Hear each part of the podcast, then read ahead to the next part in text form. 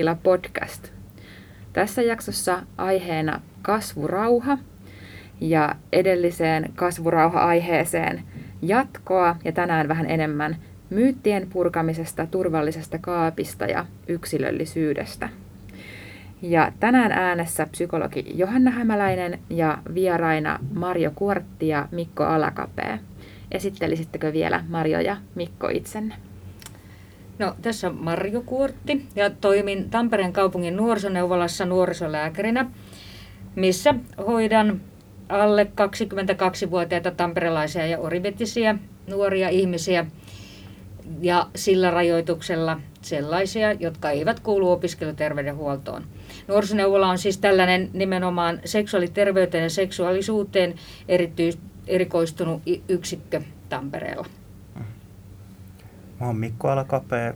Mä vastaan valtakunnallista Sinuiksi-palvelusta.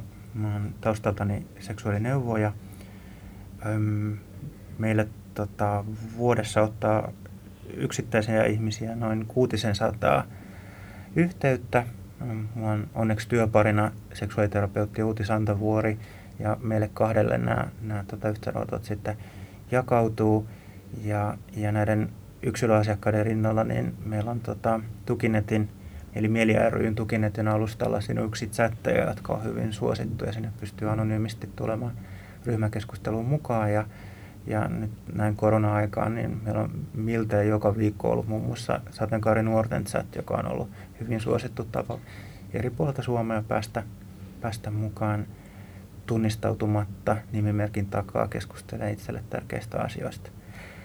Myöskin tässä meidän yksilötyössä niin anonyymiys on se tapa, millä me suuri osa ihmisistä tavoitetaan. Eli, eli me, meillä olisi aivan erilainen näkökulma koko aiheeseen, mikäli meillä ei olisi anonyymiä kysymyspalstaa, jonka kautta niin kuin se ensikosketus useimmiten, muun muassa mm, muistaakseni reilu puolet tästä 600 yksittäisasiakkaasta niin on lähtenyt liikkeelle juuri tämän anonyymin palstan kautta, joka niin kuin kuvastaa myöskin aiheeseen liittyvää herkkyyttä, sisäistettyä häpeää, epävarmuutta, kynnystä lähestyä muutoin. Mm. Ja, ja siinä sitten edetään niin, että hyvin usein tota, olla etäyhteydessä jossain kohtaa sitä, sitä tota, kontaktia, mm. mutta se ei ole myöskään meidän tavoite, eli, eli me myöskin kunnioitetaan sitä anonyymiyttä, että me, me, me, me ei, me ei niin kuin, tähdätä siihen, että, että me ongitaan ikään kuin ikään kuin se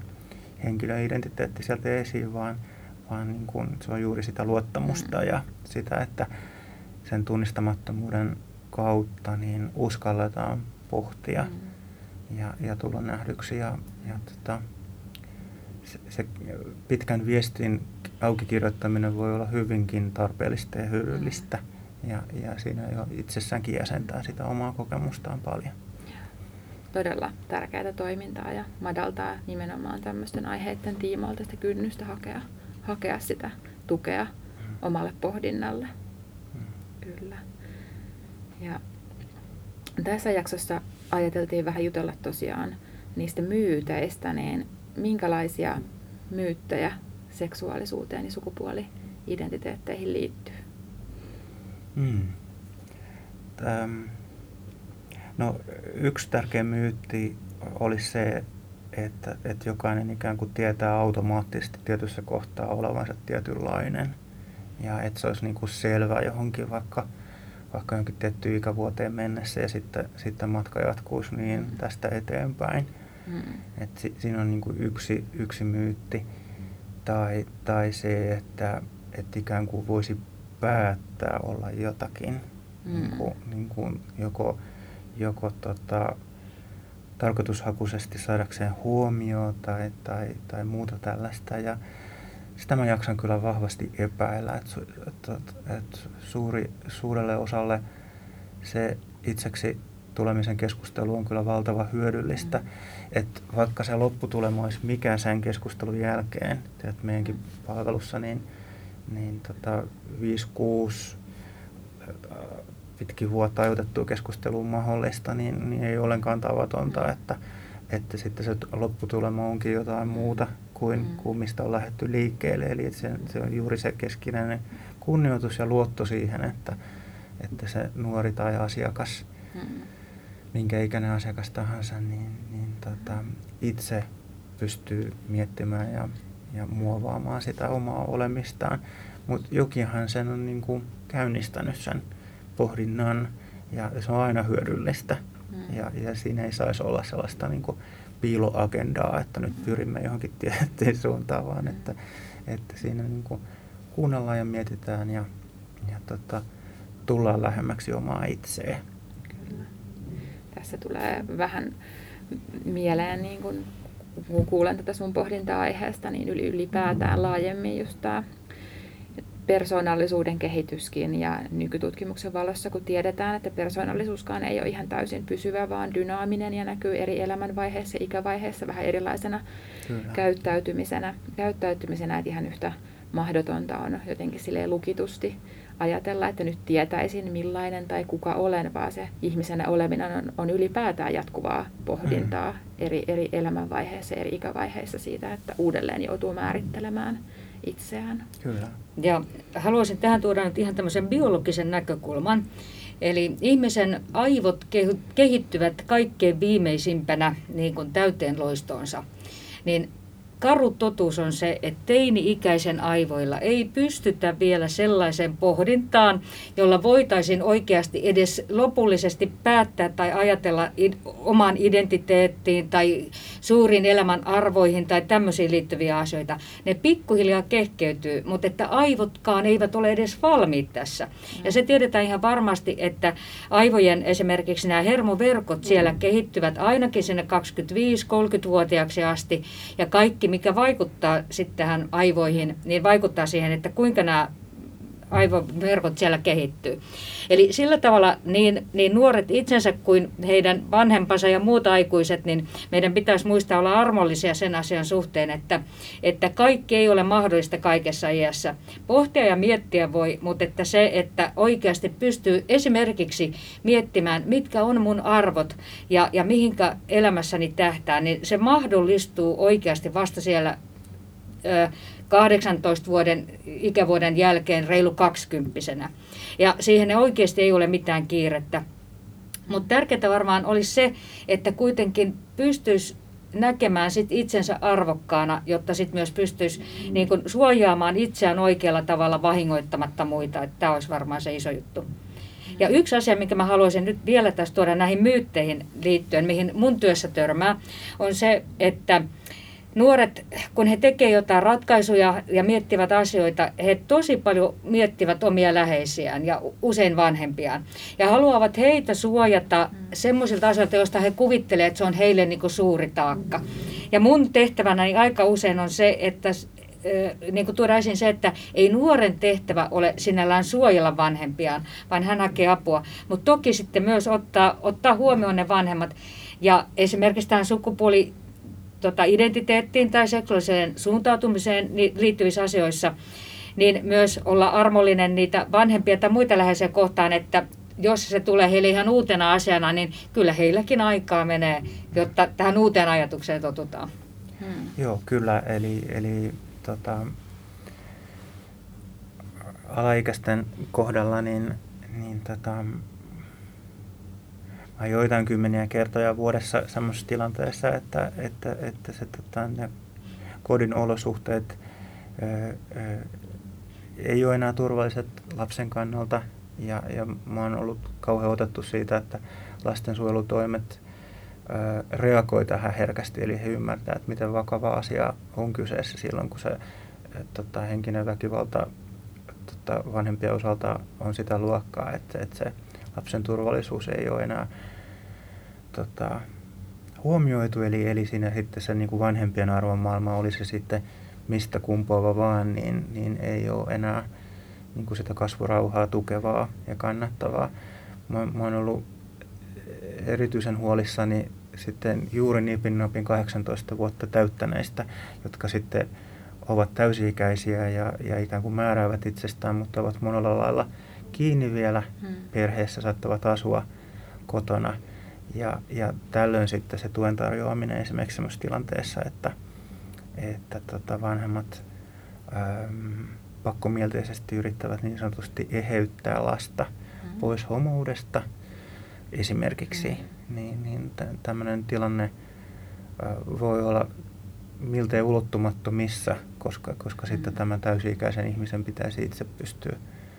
Niin kuin, puuttumaan mm. siihen. Ja, ja vaikka siihen niin kuin, työntekijänäkin voi antaa apukäsiä, niin kuin, eli että annatko luvan, että, että otan yhteyttä viranomaisiin, että tähän on mahdollista tarttua, tai että jos hän on vaikka tota, hienon moni, moniammatillisen hoitoyksikön piirissä niin kuin muista syistä, esimerkiksi vaikka muista mielenterveydellisistä syistä, ja siinä ei osattu tunnistaa tätä eheytyksen osaa, mm. niin, niin siinä sitten, että älä kuitenkaan, mm. älä kerro. Mm. Niin, niin nämä on vähän liiankin rajuja tilanteita. Mm. Onneksi usein niin kuin vanhemmat on lastensa puolella ja, ja haluavat mm. niin kuin tutustua ja oppia tuota, mm. tuntemaan omaa lastaan ja, ja tota, ö, näkevät sen niin kuin rikkautena. Mm, ja, ja sitten, että, että sitten se ei myöskään tarkoita sitä, että, että, sit tulisi, että siitä nuoren identiteetistä tulisi hetkessä kaikkien asia, mm. vaan, vaan että voidaan niin kuin yhdessä sopia, että kenelle tämä kuuluu, kenelle tämä jaetaan, miten tämä mahdollisesti kerrotaan. Mm. Ja, ja siinä voi tulla hyvinkin iloisia yllätyksiä, että, että esimerkiksi, että isovanhemmat, jotka saattaa olla vähän, vähän etäämpänä siitä ydinperheestä, niin saattavat ollakin ne kaikista myönteisimmin ja mm. niin kuin helpommin saavutettavia, mm. toisin kuin ehkä yleensä ajatellaan. Näinpä. Eli myyttejä liittyy niin näihin vanhempien reaktioihin ja suhtautumiseen ja siihen, että mitä, mitä heille voi kertoa ja saa kertoa ja toisaalta sitten myös tähän nimenomaan, että et, et voiko päättää, kuinka, kuinka paljon voi tehdä päätöksiä ja milloin niitä päätöksiä jotenkin omasta itsestään tai elämästään on valmis tekemään. Oliko, tulisiko muita myyttejä mieleen liittyen seksuaalisuuteen ja sukupuoli-identiteettiin? No myyttejä on myöskin nämä erilaiset stereotypiat, eli nämä oletukset näistä lokeroista, mm. että et millaisia on. Myyttejä on yhtä lailla ää, ihanteellinen tyttöys, mm. esimerkillinen poikana oleminen, ja, ja jos me aloittaisiin nyt kirjoittaa paperille ylös, että mitä se meidän stereotypiat mielestämme olisi, niin olisi varmaan jo risti erilaiset. Mm. Eli sehän tässä on tämä erikoisuus, mm. että tosiasiassa me ei tiedetä niitä normeja, mm. mutta jossain tuolla ne niin kuin väijyy mm. ja, ja haastaa tämän mm. olemisen sama, sama seksuaalisuuteen ylipäänsäkin ja, ja tota, sukupuolen määrittämiseen laajemmin. Eli, eli tota, ää, niitä lokeroita pitäisi vähintäänkin ravistella, että et se omanlaisuus, se on ihan mun lempisanani, niin omanlaisuus ää, saisi tilaa olla. Mm. Ja, ja tota, että riippumatta siitä, että mitä, mikä se itsemäärittely on. Joo, siis stereotypioihin liittyen myyttejä on se, että täytyy olla myös itselleen sen verran ar- armollinen, että kukaan ihminen ei pysty elämään ilman, että hänellä olisi jotakin stereotypioita tai ennakkoolotuksia. Että se on minusta kohtuutonta niin kuin vaatia, että, että ei saa olettaa kenestäkään mitään. Että jos joku on tytön näköinen, niin kyllä hänestä saa olettaa, että hän on tyttö. Mutta että sit, sit, miten siinä toimitaan ja, ja, ja, ja tota, millä lailla tämä ihminen kohdataan, niin se on sitten juttu erikseen. Mutta että emme voi elää ilman, että meillä olisi tämmöisiä jotain oletuksia asioista. Joo, tämä on ihan totta, että, että siis omassa työssänikin niin, niin mähän olen aina täynnä oletuksia. Mä mm. teen koko aika, ei siihen pysty puuttumaan, mutta se mitä mä asiakastyössäni teen eri lailla on se, että mä en tyrkytä sitä oletustani mm. asiakkaalle, vaan, vaan pyrin toimimaan niin, että koko aika teen avoimia kysymyksiä niin, että, mm. että se, että se itsemäärittely lupaa ja, mm. tota, keskustelu, e, että en johdattele niin kuin väärään suuntaan mm. tässä. Ja, ja sitten tämmöisenä erityispalveluna, niin, niin niin mehän lähdetään juuri tästä turvallisen tilan luomisesta myöskin liikkeelle, mm. että jotta, jotta nuori tai ylipäänsä asiakas tietää sen, että nyt ollaan semmoisessa paikassa, että, että tota, arvostetaan kaikkia yhdenvertaisuutta tasa-arvolain kohtia sitä, että, että oli uskonto, politiikka, vammaisuus, terveydentila, kulttuuri, syntyperä, mikä, mikä tahansa sitten siellä niin kuin myös huomioon otettavana taustatekijänä seksuaalisen suuntautumisen tai sukupuoli-identiteetin osalta, niin koska yhtä lailla eihän, ne, eihän se nuori millään voi läpivalaista mua, mm. että onko mä hyvä tyyppi, osaanko mä tota, tota, suhtautua häneen. Et ilman muuta hän suhtautuu, kantaa jotain oletuksia minustakin. Mm. Niin lain mukaan mun velvollisuus on ennaltaehkäistä sitä kertomalla, että mikä meidän palvelun toimintaperiaatteet on. Eli että, että se sensitiivinen kohtaaminen mm. toteutuu. Mm. Ja kun se lähtee näin päin liikkeelle, niin on, on huomannut, että usein nuoret kuuntelee ne tarkentavat kysymyksetkin sitten, tota, niin kuin, että hän haluaa tietää musta lisää. Hän, hän kysyy lisää, eikä, eikä niin kuin, että eikö sä usko mua? Mm. Mitä töiksä? Mm. Miksi, sä, miksi sä kysyt tuommoista? Kaikkihan sen tietää. Kun ei voi tietää, mm. kun, kun se on juuri sitä itsemäärittelyä ja mm. sitä, niin se, se voi olla tällaisesta yhteisesti sovituista periaatteista kumpuavaa, mistä sitten se itsetutkiskelu käynnistyy. Etenkin jos, jos on ainakin osittaisesta kaapista kyse, eli, eli niin kuin kuulostellaan oma olo niin, että et, että ei olla tultu kellekään ulos ja, ja suunnitellaan sitä mahdollisesti. Ja, ja tota, usein se kaappi voi olla ihan niin kuin pelastava tekijä, eli usein se nähdään niin kuin kielteisessä valossa, mutta että, kyllä niin kuin tässä ajassa ja, ja tässä maailmassa riippuen vielä niistä omista olosuhteista kunkin kohdalla, niin se voi olla ihan, ihan esim, niin kuin äärimmäisen tärkeää, että, että voi suojata omaa mm. itseään sillä kaapilla ja siten niin kuin myöskin niin kuin arvioida. Mm. Siksi puhutaan vähemmistöstressistä, koska use, useimmat mm. sateenkaarinuoret arvioi, punnitsee joka päivä mm. eri tilanteissa, että minkä verran tavallisen keskustelun lomassa mm. voi tuoda sitä omaa itseään esiin mm. ilman, että se kääntyykin häntä vastaan. Vai, vai pidänkö mm. sitten kaapin, eli, eli, eli suojaan mm. itseeni. Eli tässä ehkä vähän juuri tästä, mistä alussa mainitsin, tästä turvallisesta kaapista. Eli, Joo. Ja että miten, miten pikkuhiljaa sitten avata sitä itseään ja arvioiden keille ja missä vaiheessa kertoo, että se voi olla eri tahtista ja oman tahtista eteneminen siinä suhteessa. Joo. Kyllä. Ja tämä, tämä pätee tietysti elämän muillakin alueilla, että ei ole tarkoituksenmukaista, että kaikkia omia asioita levitellään hurjan vapaasti. Ja, ja tässä nyt vain yhtenä esimerkkinä, että kun näitä on näitä ää, nyt kaikenlaisia TV-ohjelmia, joissa niin kuin ihmisten hyvin mun mielestä intiimejä asioita niin kuin käsitellään tai tuodaan julki, se on ääriesimerkki. Mutta jokaisella tosiaan on lupa ja oikeus niin kuin su- suojella itseään oikealla tavalla ja miettiä, että kenelle ja mitä, mitä haluaa kertoa. Mutta tietysti sitten, tota, jos mä ajattelen vaikka omaa työtä, niin, niin mun, mun työn kannalta niin on joskus tärkeää esittää sellaisia kysymyksiä, jotka voi tuntua tungettelevilta. Mm-hmm. Ni, niillä, niitä ei esitetä uteliaisuuden vuoksi, vaan siinä on kyllä se tarkoitus, että yritetään hahmottaa tämä kokonaisuus niin, että pystyn tekemään oikeita päätelmiä ja, ja taas esittämään uusia asianmukaisia kysymyksiä. Kyllä, aivan mm. varmasti. Ja, ja, tota, ja, ja siksi se keskinäinen luottamus ja yhteisymmärrys mm. on niin tärkeää, että, että ymmärretään se mm. asiayhteys. Pridehan on osa kanssa näitä myyttejä, mutta myöskin näitä äh, niin kuin tapahtumaa, joka niin kuin haastaa sen kaapin hyvin, hyvin tehokkaasti.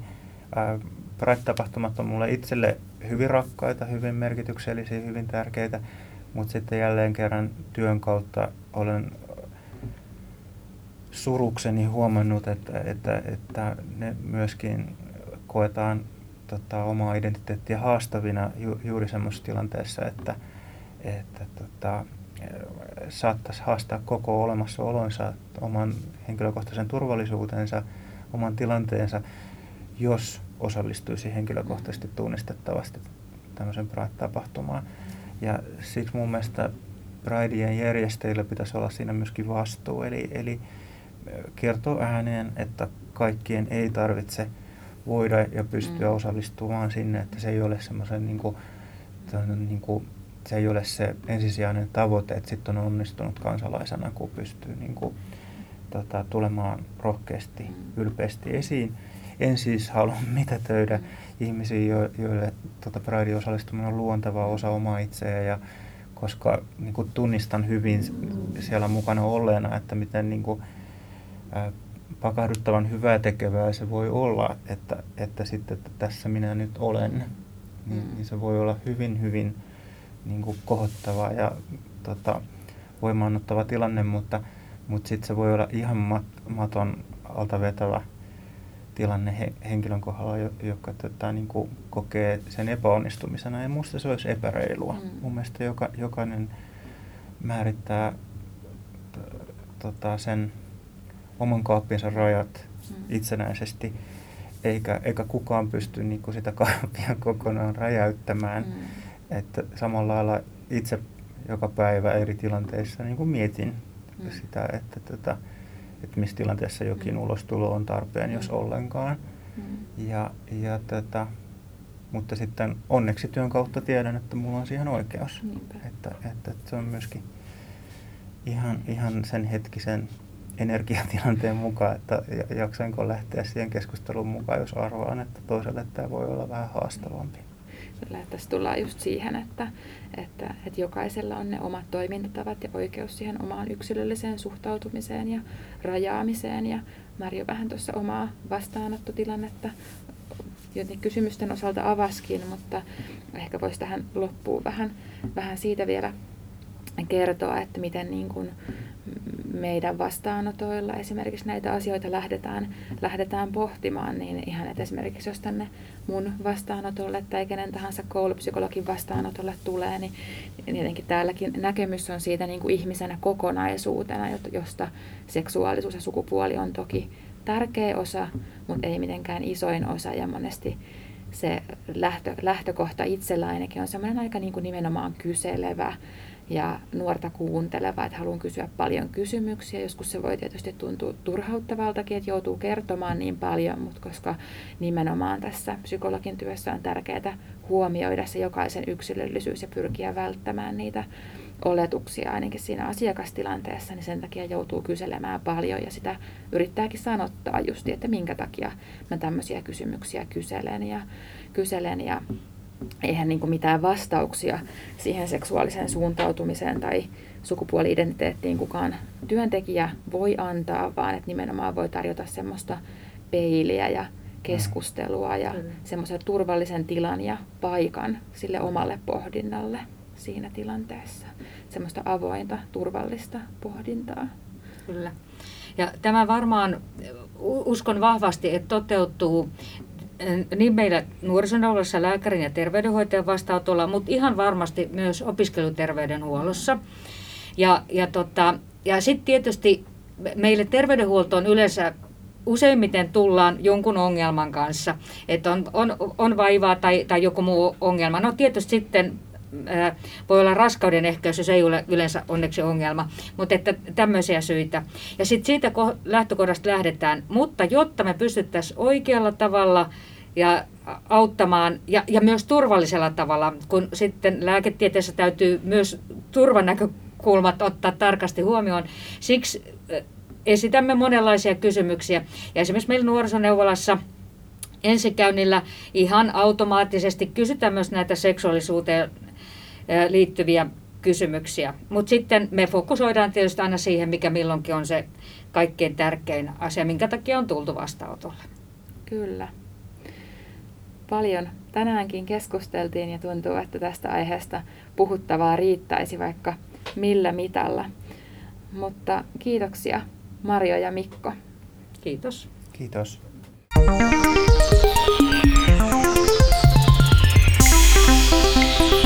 Mielentila.